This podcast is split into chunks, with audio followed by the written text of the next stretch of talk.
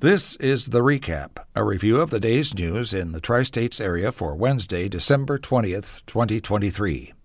With Tri States Public Radio News, I'm Mike Murray. Prosecutors have filed murder charges in the beating death of an inmate at the McDonough County Jail.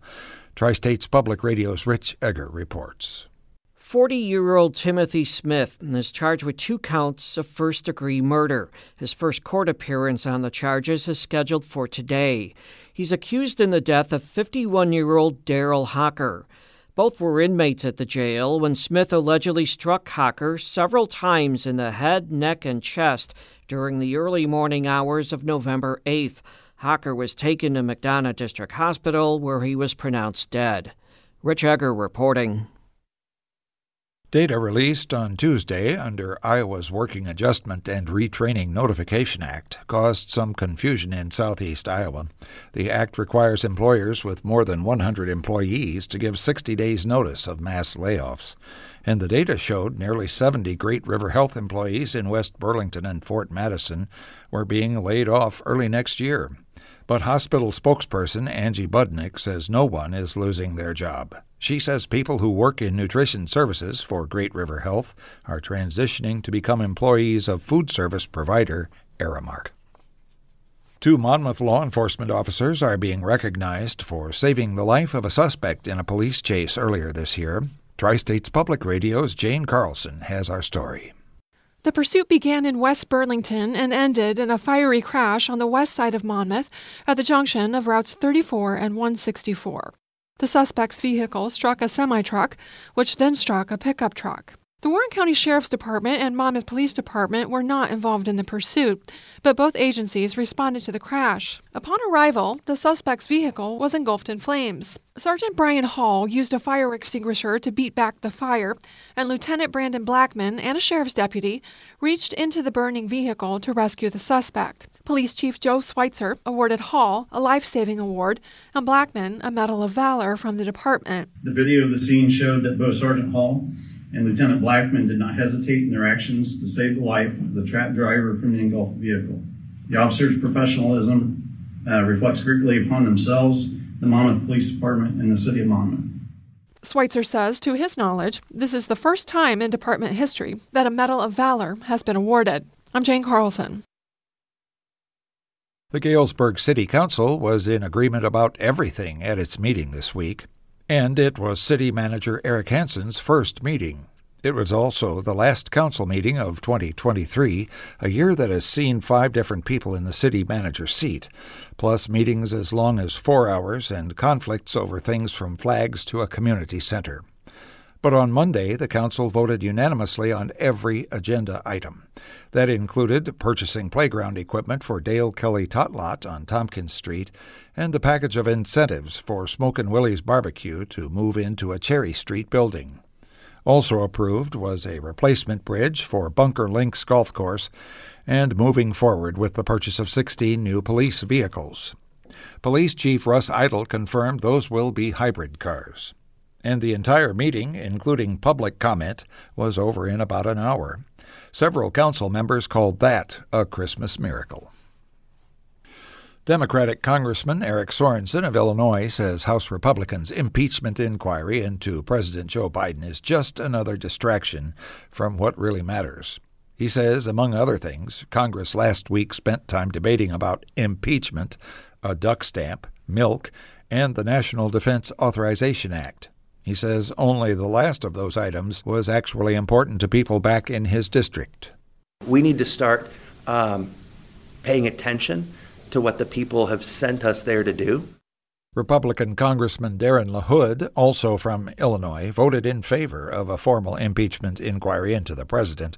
He says that move will give congressional committees more powers to compel evidence and documents from the White House in an effort to, quote, hold the Biden administration accountable, unquote. In our feature for today, America's forests are one of the cheapest climate change solutions out there. Several estimates show that forests capture roughly 13% of the nation's carbon emissions each year. But a recent Forest Service report says that climate change will lead to forests being net emitters of carbon over the next 50 years. Some environmentalists say that conclusion will lead to more logging and harm climate security. Harvest Public Media contributor Rick Brewer takes us into a national forest. I'm trying not to slip and fall on piles of wet twigs and branches, walking towards a timber harvest deep in northern Michigan's Huron Manistee National Forest. My guide, Matt Bono, the harvest inspector, gives me the play by play after the machine picks up a fully grown jack pine out of the ground like a toothpick cuts the trees to a certain length that meets our technical specifications and zips them, debarks them, delimbs them, and then it cuts it to length.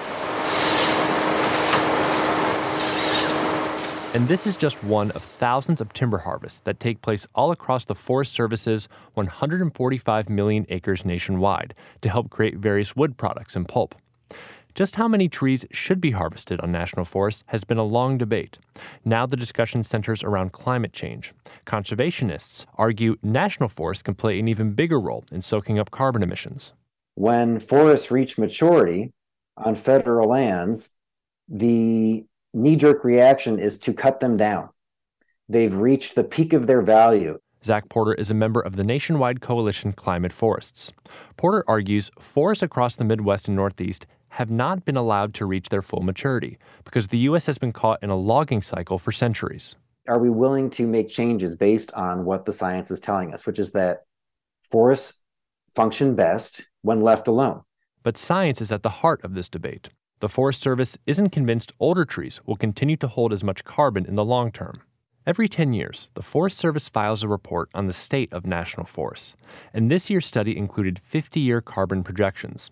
A representative from the Forest Service wasn't made available to discuss the report, but it concludes that climate induced stress will lead to older trees releasing more CO2 than younger ones over the next five decades. Carolyn Ramirez is a staff scientist with the Natural Resources Defense Council in Chicago. She says this conclusion could lead to more logging and further harm climate security. While they didn't make management prescriptions in this report, it's very influential on Forest Service directives. And that there'll be carbon emitters suggests that we need to have younger forests and that we need to be cutting down a lot of the older stuff. The Forest Service says that older trees are not more resilient to climate caused stress than younger ones. A spokesperson wrote that if strategic thinning does not take place, forests will be more vulnerable to wildfires and could lead to harmful changes to forest ecosystems. Ramirez sees this differently. She says the science is clear that mature and old growth forests are more resilient. She also says logging releases lots of carbon. The Forest Service traditionally underestimates carbon emissions from logging, but when you cut down a tree and you have to move it somewhere and you process it into something, you're losing a lot of that carbon.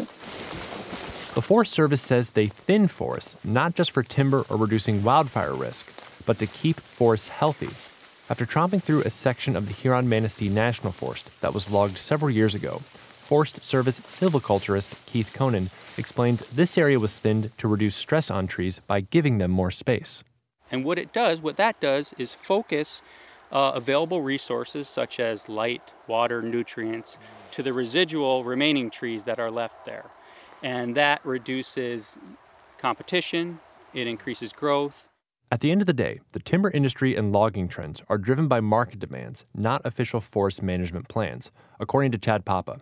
He's a PhD candidate in the Department of Forestry at Michigan State University. Estimates show over 50% of the nation's forests are privately owned.